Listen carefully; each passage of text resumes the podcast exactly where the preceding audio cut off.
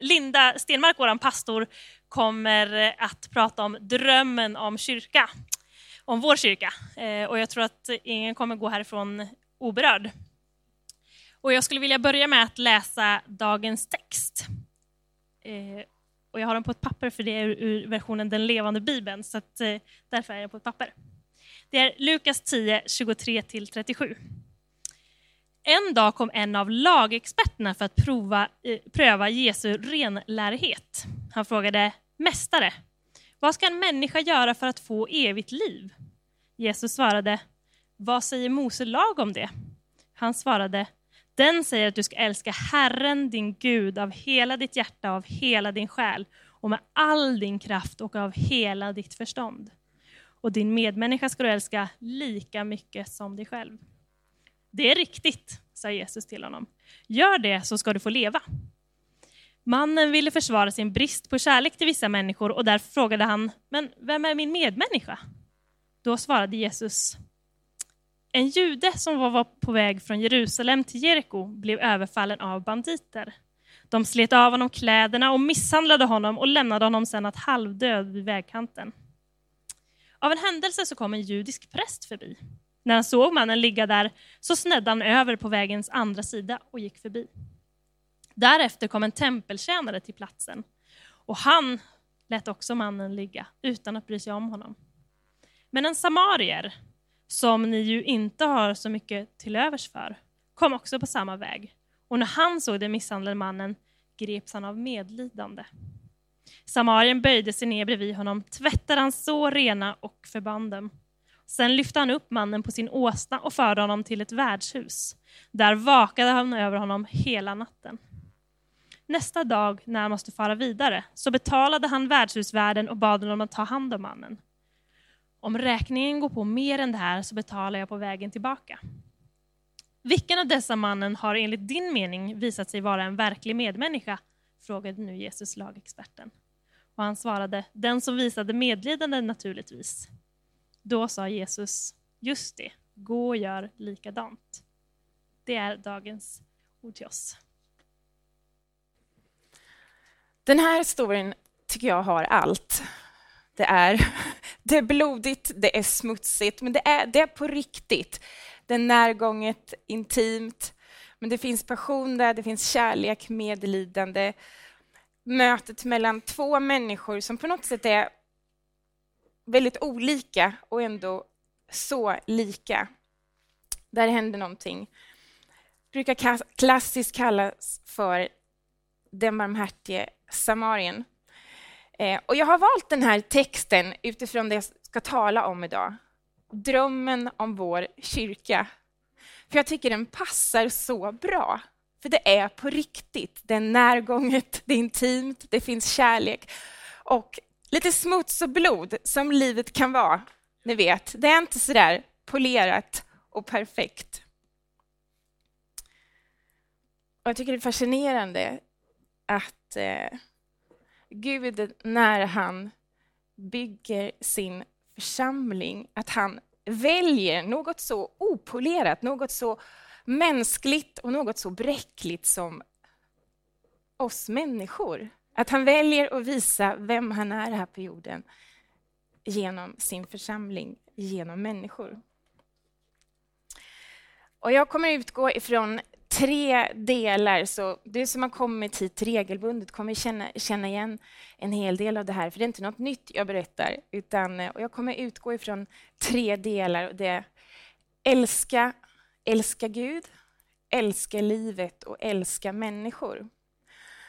Eh, och har du varit inne på vår webbsida eller kanske du sett vår logo här så är det de här tre ringarna. Du ser de går in i varandra. Det är inte tre separerade delar utan det är tre delar som är så viktiga som behöver vara integrerade med varandra. Det räcker inte med en, det räcker inte med två utan det, det är de här tre som behövs, som går in i varandra. De är integrerade med varandra.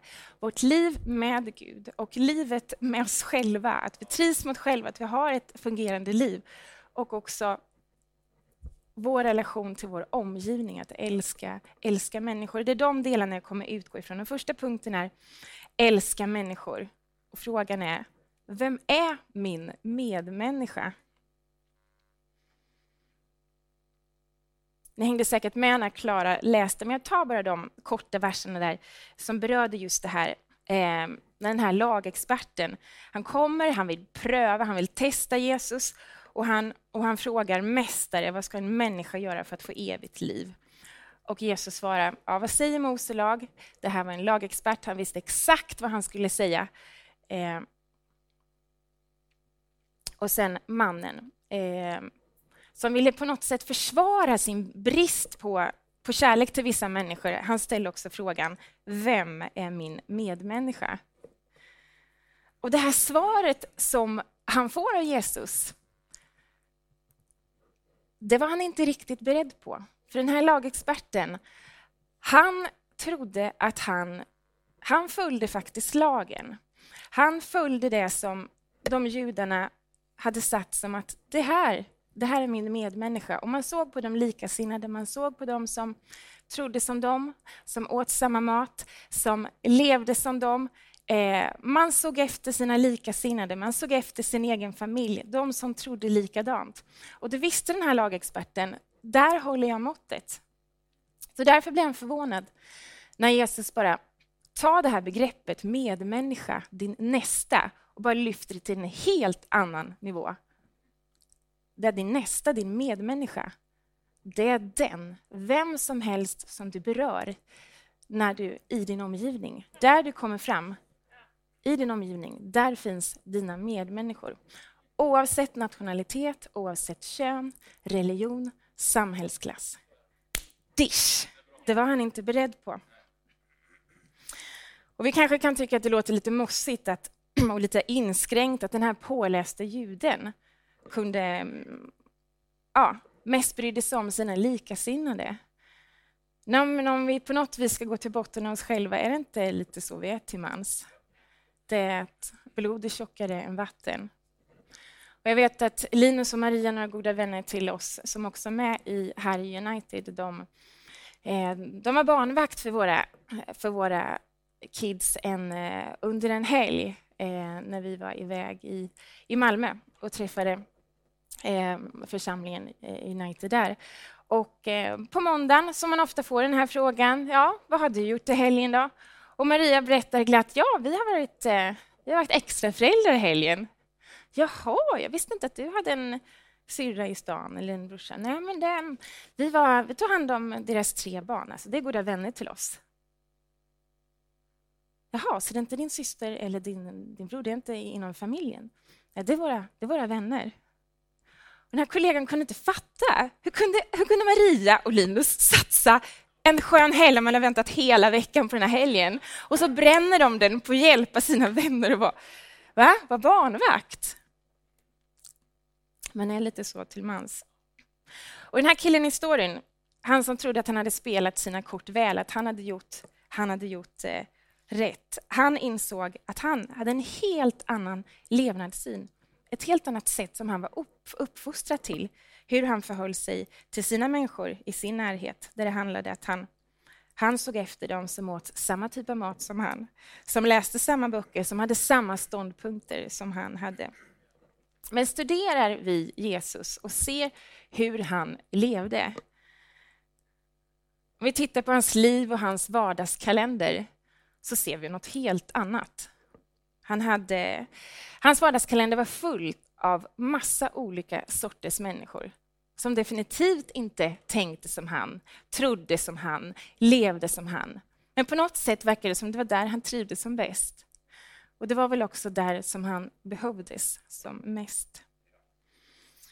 Så jag tycker att den här frågan kan man väl bara ha kvar i bakhuvudet. Jag, just det här, min vardagskalender, hur ser den ut? Och vilka trivs jag mest med? Är det så att jag kanske mest bara...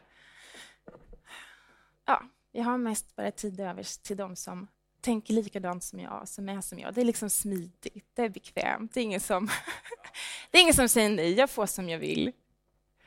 Men det rimmar inte riktigt med eh, det livet som, som Gud har tänkt. Och när vi ser på Jesu liv så är det något helt annat. På något sätt verkar det som att livet är alldeles för kort och livet är alldeles för bra för att bara bränna den tiden med människor som tänker precis likadant. För livet handlar om något mer än bara mig och vi likasinnade som sitter i den här lilla bubblan. Och därför skulle jag säga att våra liv, om vi tittar nu som kyrka, som United, att våra liv, hur vi lever dem idag, kommer uppenbarligen avgöra väldigt mycket vilken kyrka vi har om fem år, om 10, 15 år, om 100 år. Det avgör vi idag, vilka vi ser som våra medmänniskor, vilka människor vi har i vår omgivning.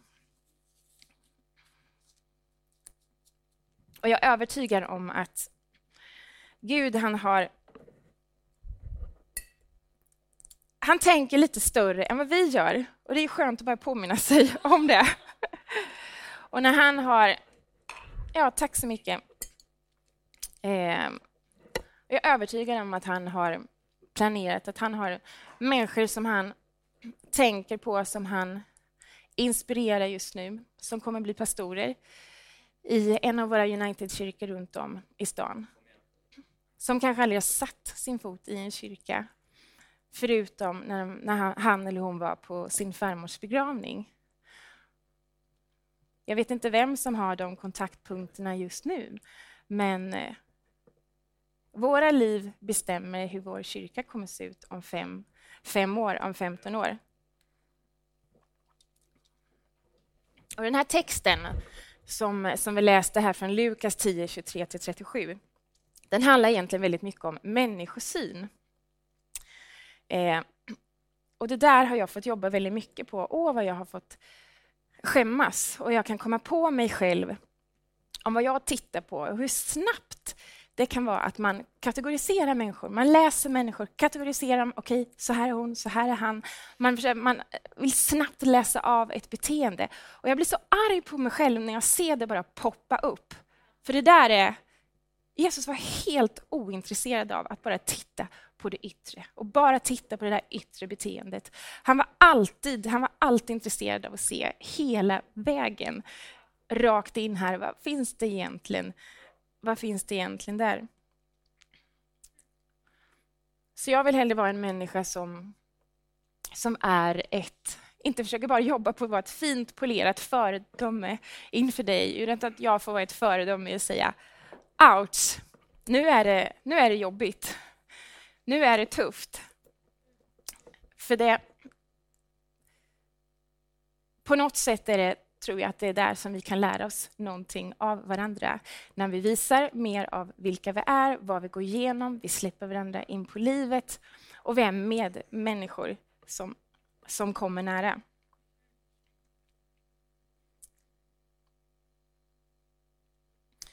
Och därför när vi tittar på vår kyrka, när vi tänker på hur kommer vår kyrka se ut eh, om fem år, om 15 år, om 100 år, så skulle jag säga att den är betydligt mindre städad än vad den är idag. Och jag tror att Gud kommer stortrivas i det. För han har tänkt att det ska finnas en mängd olika människor i, i United som återspeglar den här stan, som återspeglar Stockholm. Hur ser dynamiken ut? Hur ser, hur ser demografin ut i Stockholm? Det vill jag se i vår kyrka, det vill jag se i, United.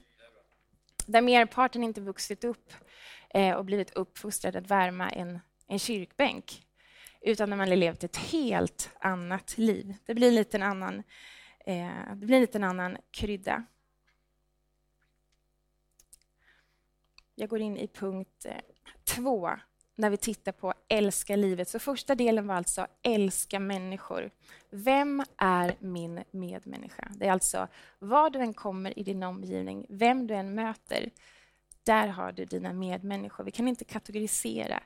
Det är de här som tänker som jag, som är som jag. Om vi kikar på del två då, som handlar om älska livet. Och då är den frågan jag vill jobba med lite där, det är vad är ett trovärdigt liv? Och vi kikar på verserna 34 till 35. Samarien böjde sig ner bredvid honom, tvättade hans sår rena och förband dem och sen lyfte han upp mannen på sin åsna, förde honom till ett värdshus och där vakade han över honom hela natten. Och nästa dag när man skulle föra vidare så betalade han värdshusvärden och bad dem att ta hand om mannen. Om räkningen går på mer än det här, då betalar jag det på vägen tillbaka. Den här mannen, samarien, han levde trovärdigt.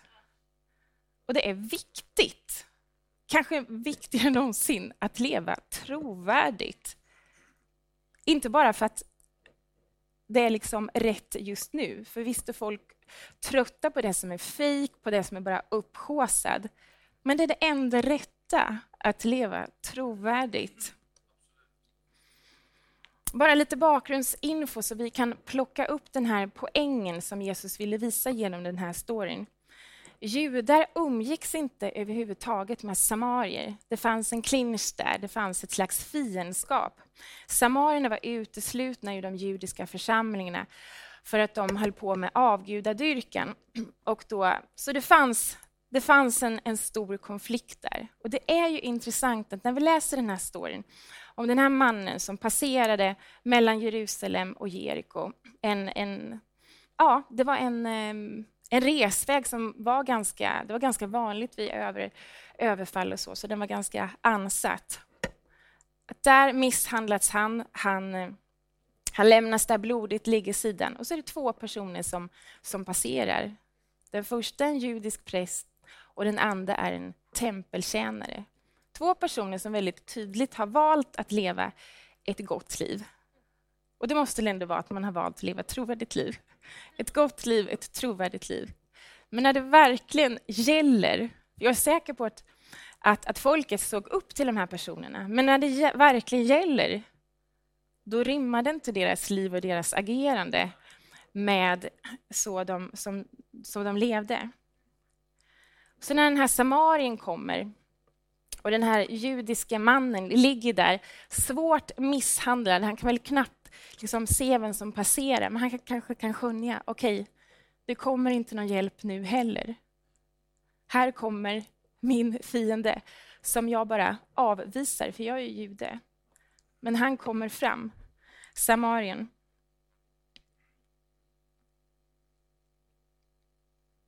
Och I vårt vision statement, jag vet inte om du har det framme där, Filip så talar vi också, vi lyfter det här just med trovärdighet. Eh, flera nyckelord här som, eh, som man skulle kunna lyfta upp. Men om vi tittar på det här, plantera kyrkor som är trovärdiga, relevanta och relationella. Och de går egentligen ihop där. Trovärdighet. Samarien, han var trovärdig när ingen annan såg på. Han kunde inte tjäna någonting på, på det här. Eh, uppenbarligen så det här förlorade han säkert ungefär en halv dag på, att han överhuvudtaget stannade.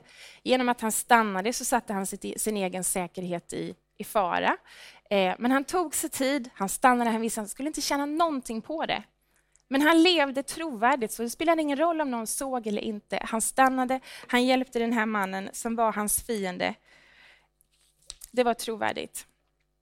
Och när vi läser om Jesu liv då kan vi se det var som han var trovärdighet förkroppsligad på något vis.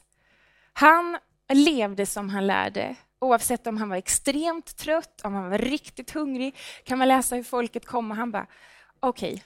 Han greps av medlidande, står det, och han bara, okej, okay, jag stannar upp. Jag bara passerar inte dem.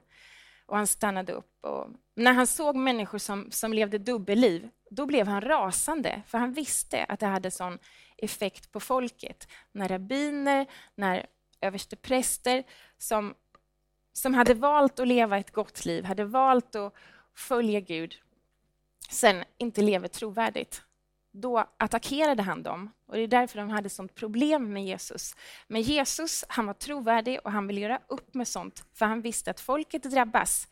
För vilken Gud ser folket att det här är om de lever så? Och den är väl också lite intressant att fundera på. Vilken, vilken bild ger jag min omgivning av Gud? Och hur, hur trovärdigt lever jag? Vad säger min omgivning, vad säger min medmänniska om hur, hur trovärdigt jag lever? Den är ju bra att bara suga på lite. Man, man kan ha sin, sin goda idé om sig själv, men ibland är det bra, bra att fundera på den lite. För hur trovärdigt liv som du och jag lever nu kommer ju avgöra hur vår kyrka ser ut om fem år, om 15 år, om 100 år. Det är viktigt med tro, trovärdighet. Och som jag sa, jag tror det är många som är trötta på det som är fik. Jag tror det är många som är trötta på det, att man söker inte det som är hipp främst. Kanske för allt, framför allt inte när man söker kyrka eller när man söker Gud. Därför tror jag också att kommer man hit och eh, kanske önskar sig eller förväntar sig en snygg show så kommer man bli besviken. Självklart att vi gillar, vi älskar att parta. Vi älskar att ha fest. Vi brukar säga att vi älskar både och. Men vi gillar ändå inte det som är upphåsat, utan det ska vara trovärdigt. Det är, det är viktigt för oss. När vi undervisar, det är viktigt med trovärdighet. I det vi gör, i våra liv som vi lever, det är viktigt med trovärdighet. Och därför behöver vi prata om det här mycket, därför finns det i vårt vision, vision statement. Och därför behöver vi vara ärliga med de här frågorna när vi träffas i våra connects och så vidare, som är smågrupper som vi har eh, här i vår kyrka. Att vi att vi är duktiga på att ställa de här frågorna. Varför? Och inte bara jag gör så här för att jag alltid gjort så. Varför gör du det? Eller jag tänker så här, jag tror så här för det har, aldrig, all, det har jag alltid gjort. Varför tänker du så? Varför tror du så? Det är bra att ha ett varför, stoppa in det ofta och bara granska, granska dig själv. Och därför ser vi inte heller framför oss när vi tänker vår kyrka framöver så så drömmer vi inte främst om en megakyrka. Jag älskar mycket folk, jag älskar liv, jag älskar rörelse, jag älskar när det är högljutt. Men jag tycker också om det som är precis tvärtom. Jag älskar både och. Men när vi ser på vår kyrka, det är klart att vi vill växa, vi vill bli många, vi vill beröra den här staden. Och jag tror att det som är hälsosamt kommer också att eh, kommer också växa. Men framför allt ser vi inte 3000 som samlas tillsammans, utan vi ser mindre enheter, kyrkor runt om i Stockholm. Stockholm är en stor stad, om man förhåller den till, till många andra storstäder så är den ju liten. Men för oss i Sverige så är den ändå stor. Det, det är vitt och brett. Det och där ser vi också kraften i att ha många mindre kyrkor. Och självklart att United Södertälje kommer se annorlunda ut från United Södermalm. Men just när vi har, när vi pratar mycket, när vi har en vet, vi är trygga i den teologi vi har, vi är trygga i de värderingar som vi har. Så kan det också finnas ett, ett väldigt, eh, kan man vara väldigt generös med uttrycken. Det finns stort utrymme där att ha sin egen lokala flavor. För det är klart att det, det är visst folk som kommer, som kommer älska United Söder, eh, Södermalm men som inte kommer trivas lika bra i United Södertälje. Teologin är densamma, värderingen är densamma, men uttrycken skiljer sig. Eh, och Det ser vi som en enorm styrka. För Stockholm, det är så många olika människor. Vi är väldigt olika, men vi kan tro på samma sak. Så att Därför ser vi inte framför oss en megakyrka, utan många olika kyrkor runt om över stan, ett nätverk av kyrkor. Också där varje kyrka inte är, inte är större än att man faktiskt kan ha den här närkontakten med människor. Eh, vi har ju en, en familj här som för någon vecka sedan de fick, eh, de fick tvillingar och så var det en allvarlig operation. Eh, som, som skedde. Och bara på några loppet av några minuter så var det mängder av, av människor som bad, som, som visste om det här, som engagerade sig och var, var med och supportade och lyfte familjen. Jag älskar det. Jag älskar den närheten när vi finns där mitt i vardagen. Okej, nu är det kämpigt, nu är det något som händer där och då, bara, då hjälps vi åt och supportar vi varandra. Och jag älskar den närheten. Sen betyder inte det att det kommer av sig självt för att man är 120 eller 150 pers, utan det är något som vi måste vi behöver jobba på det. Vi behöver lyfta det högt. Men finns det eh, de värderingarna, den teologin vi har, då, då behöver det också finnas i, i vår kultur. Att det är så vi förhåller oss till varandra. Vi bryr oss om varandra och det där behöver finnas där. Jag vet att på 80-talet så, så så inleddes en kampanj som, som fick väldigt mycket inflytande. Det var mot droger och eh, svartvita stora foton på tjejer och killar före och efter. Före missbruket och sen när det var som värst. Eh, och det blev otroligt effektfullt. Och den här linen som, eh, som man jobbar med till de här bilderna, den var så här. Varför sa du ingenting? Och det vänder sig till omgivning, det vänder sig till vänner att agera. Du måste bry dig tillräckligt för att säga hallå där. För kärlek innebär att man, man lägger sig i, man vågar bry sig. Det är inte bara okej, okay, nej men jag vill inte störa. Och det finns någonting i det som vi ska fightas för att ha. Att man vågar man bryr sig så mycket att man vågar störa även om man tycker att det är lite jobbigt. För det här är viktigt. Eh, så mycket ska man bry sig om varandra. Det är äkta kärlek. Att bry sig om varandra, att våga lägga sig i varandra, att våga störa om man ser ja, det där det där kommer ju leda helt fel, eller det där ser risigt ut. Eller hur har de det i sitt förhållande? Jag vågar, jag vågar inte säga någonting, jag vill inte säga. Och sen kanske ett år senare, bara tsch, skilsmässa. Varför sa jag ingenting? Jag, jag snappade faktiskt upp någonting. Varför brydde jag mig inte mer? Vi måste våga lägga oss i varandra tillräckligt mycket. Det är kärlek. Och den kristna tron det är ju faktiskt inte något som man ska privatiseras. Du hittar ingenting av det i Bibeln. Du hittar ingenting av söndagskristendom, utan det handlar om en vardagstro. Det handlar om att människor lever i community, när man delar i sin omgivning med varandra och lever, lever tron tillsammans.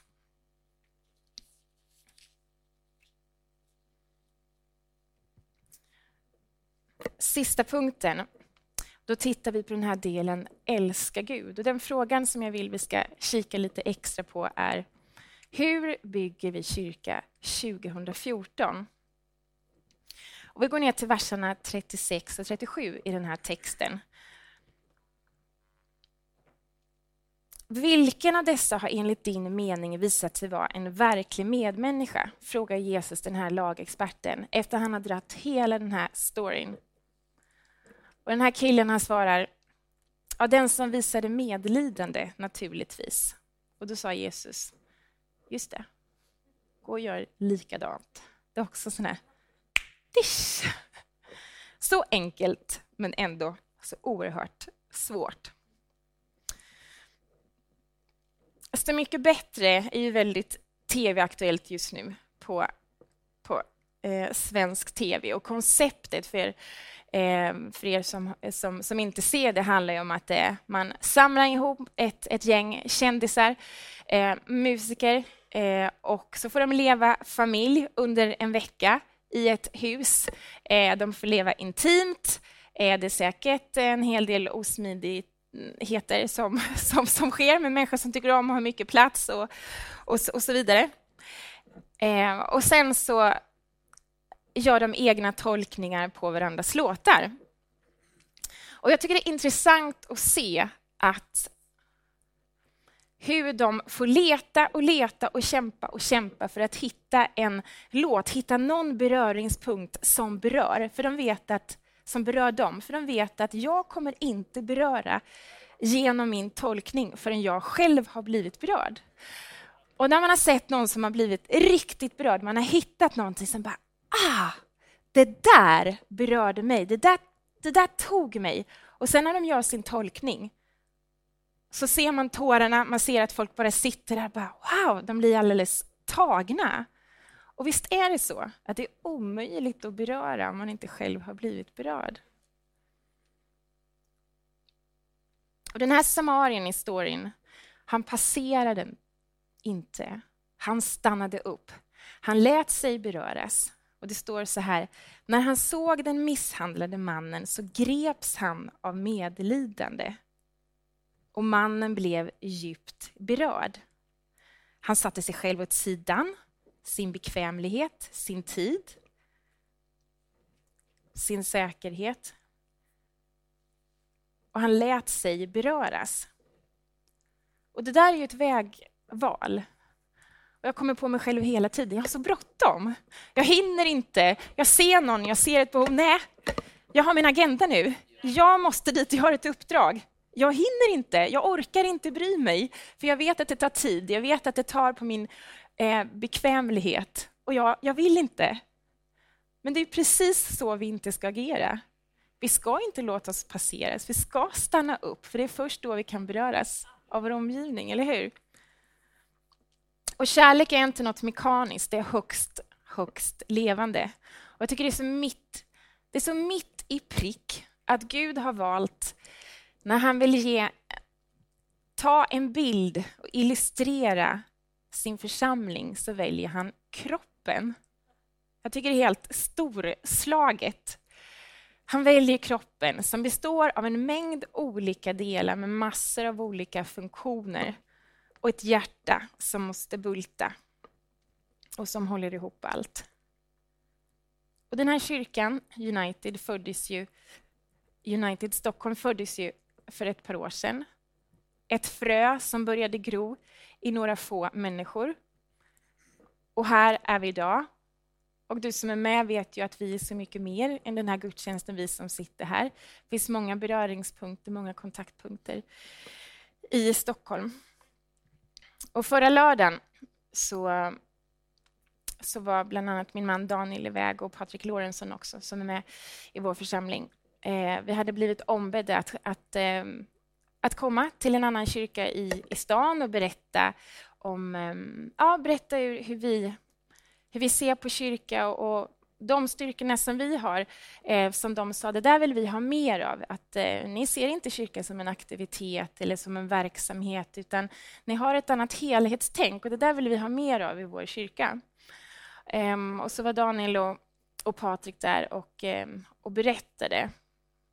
Och det var så kul att höra dig Patrik när du bara återberättade. Du satt där och så lyssnade du. Och Patrik han har varit med från absoluta början. Andreas Westerlind och Patrik Lorentzon som har varit med med vår familj. Alltså från absoluta början. Vi bodde tillsammans i, i Jönköping. Inte så tillsammans i samma lägenhet, men vi bodde...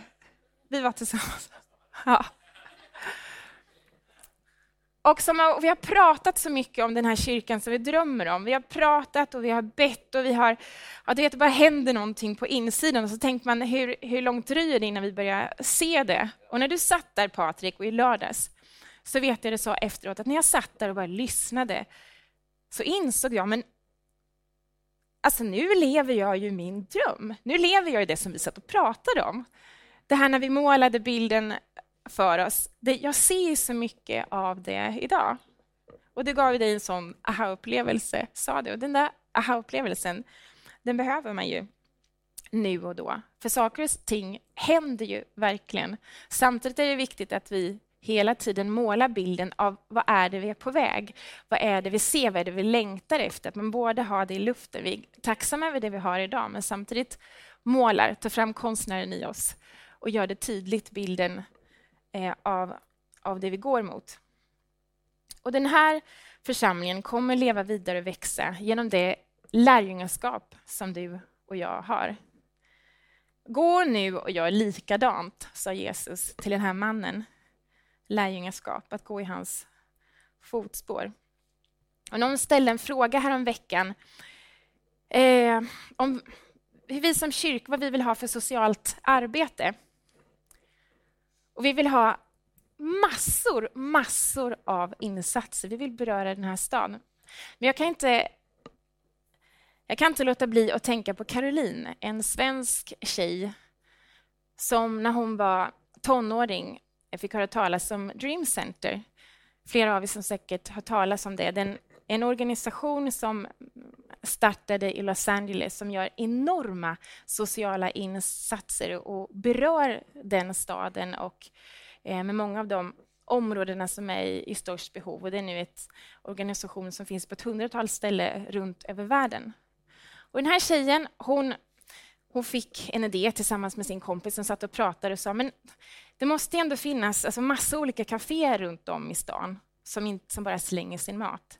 Och så kontaktade de kaféerna och så, och så började de samla in det för att ge vidare till hemlösa och folk som behövde de där mackorna ännu bättre än soppåsen.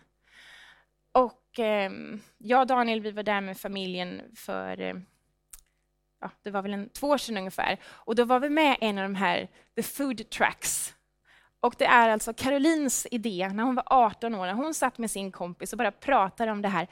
Alltså det måste finnas massa kafén som slänger massa mat. Den idén. Och då väntar inte de på att en stor institution eller någon annan skulle komma på den idén eller att kyrkan skulle säga vi har en idé, vem vill vara med?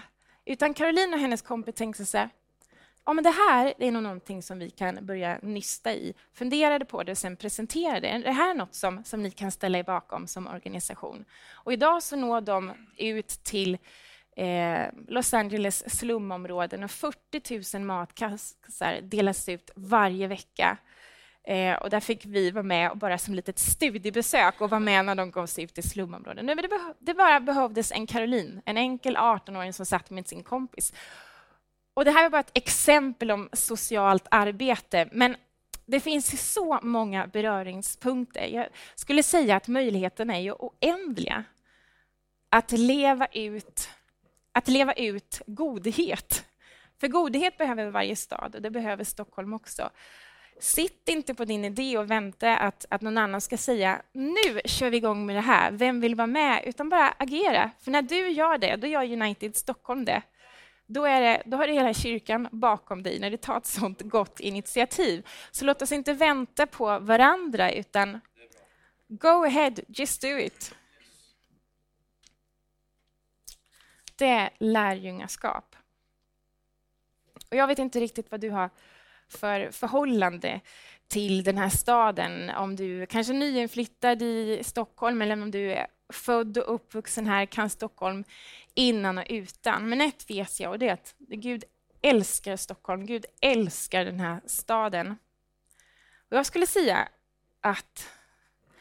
Nej men jag har ju bara skickat ut ett par frågor, men just det här med att låt oss inte bara passera snabbt genom Stockholm i livet. Låt oss inte bara ätas upp av den här stressen, att nu är jag i punkt A, nu ska jag till punkt B. Och jag har riktigt bråttom och jag är faktiskt på ett uppdrag här, eller jag ska till jobbet, utan bara ha med det, jobba med det, att bara okej, okay, för det är ju mitt i livet som vi, de där beröringspunkterna finns. Och när vi passerar, då förlorar vi en möjlighet att bli berörd. För när vi blir berörda, då händer någonting. Då händer någonting.